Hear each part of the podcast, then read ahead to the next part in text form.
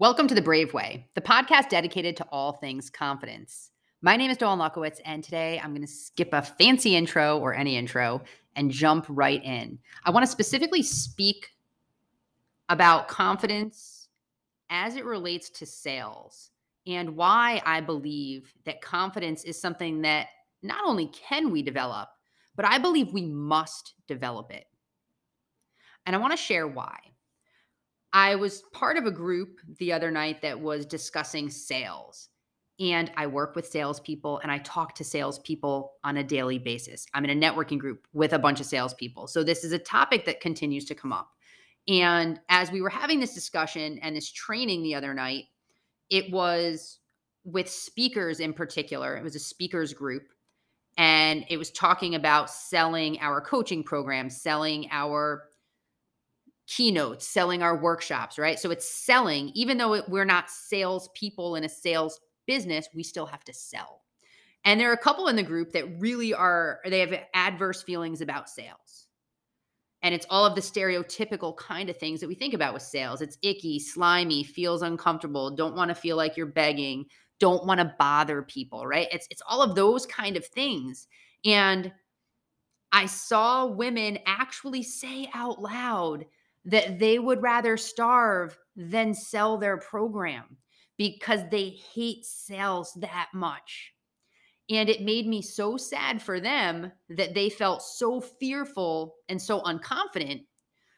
But really, I was feeling for all of the men and women that were not going to have their life changed by this program that wasn't being sold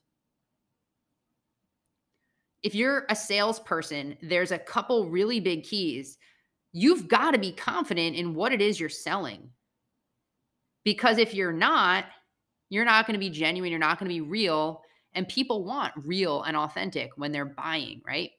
They don't want to feel like they're being sold to. Well, when you believe in and you have confidence in your product or you have confidence in the service that you're selling, you can speak about it in a different way.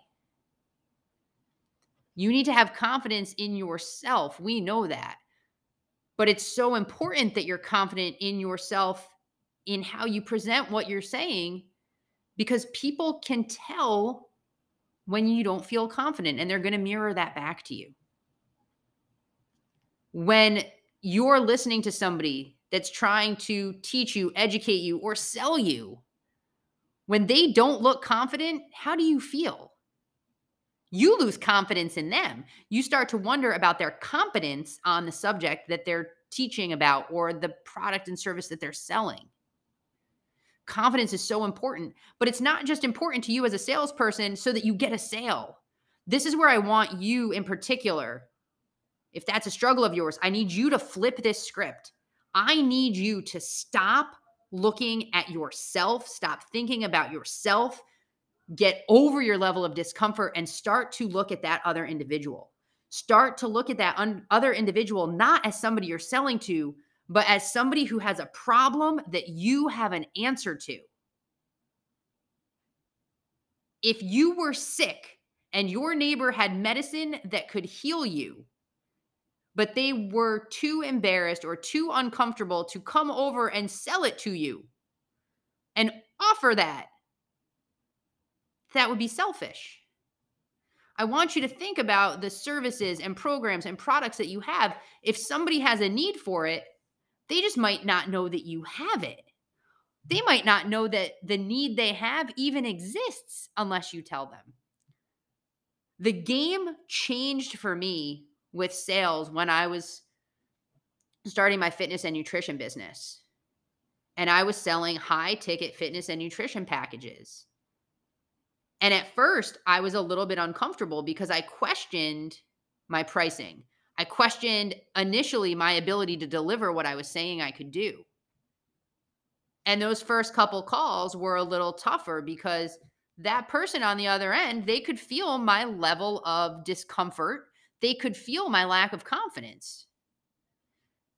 As I started to understand my program could change lives, when I started understanding that people needed what I had, how dare I not tell people? How dare I not offer that?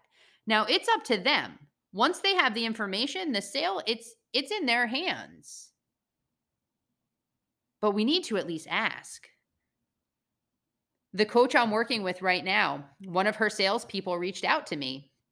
I filled out something, I was on a list, and he reached out and he was awesome. And I happened to answer the phone because a name came across and I thought maybe it was somebody I knew. Whatever, I answered. And I told him I couldn't talk right then, but I actually did want to talk to them. I had some questions. And I gave him permission to talk to me again. And then he talked to me again. And we continued going back and forth, and he would answer my questions. And in the end, I ended up not just doing the program that he was initially selling me, if you want to say he was selling, but the initial program he offered me. But I've since gone on and am now part of that family and I'm part of that coaching program and I hired them to continue.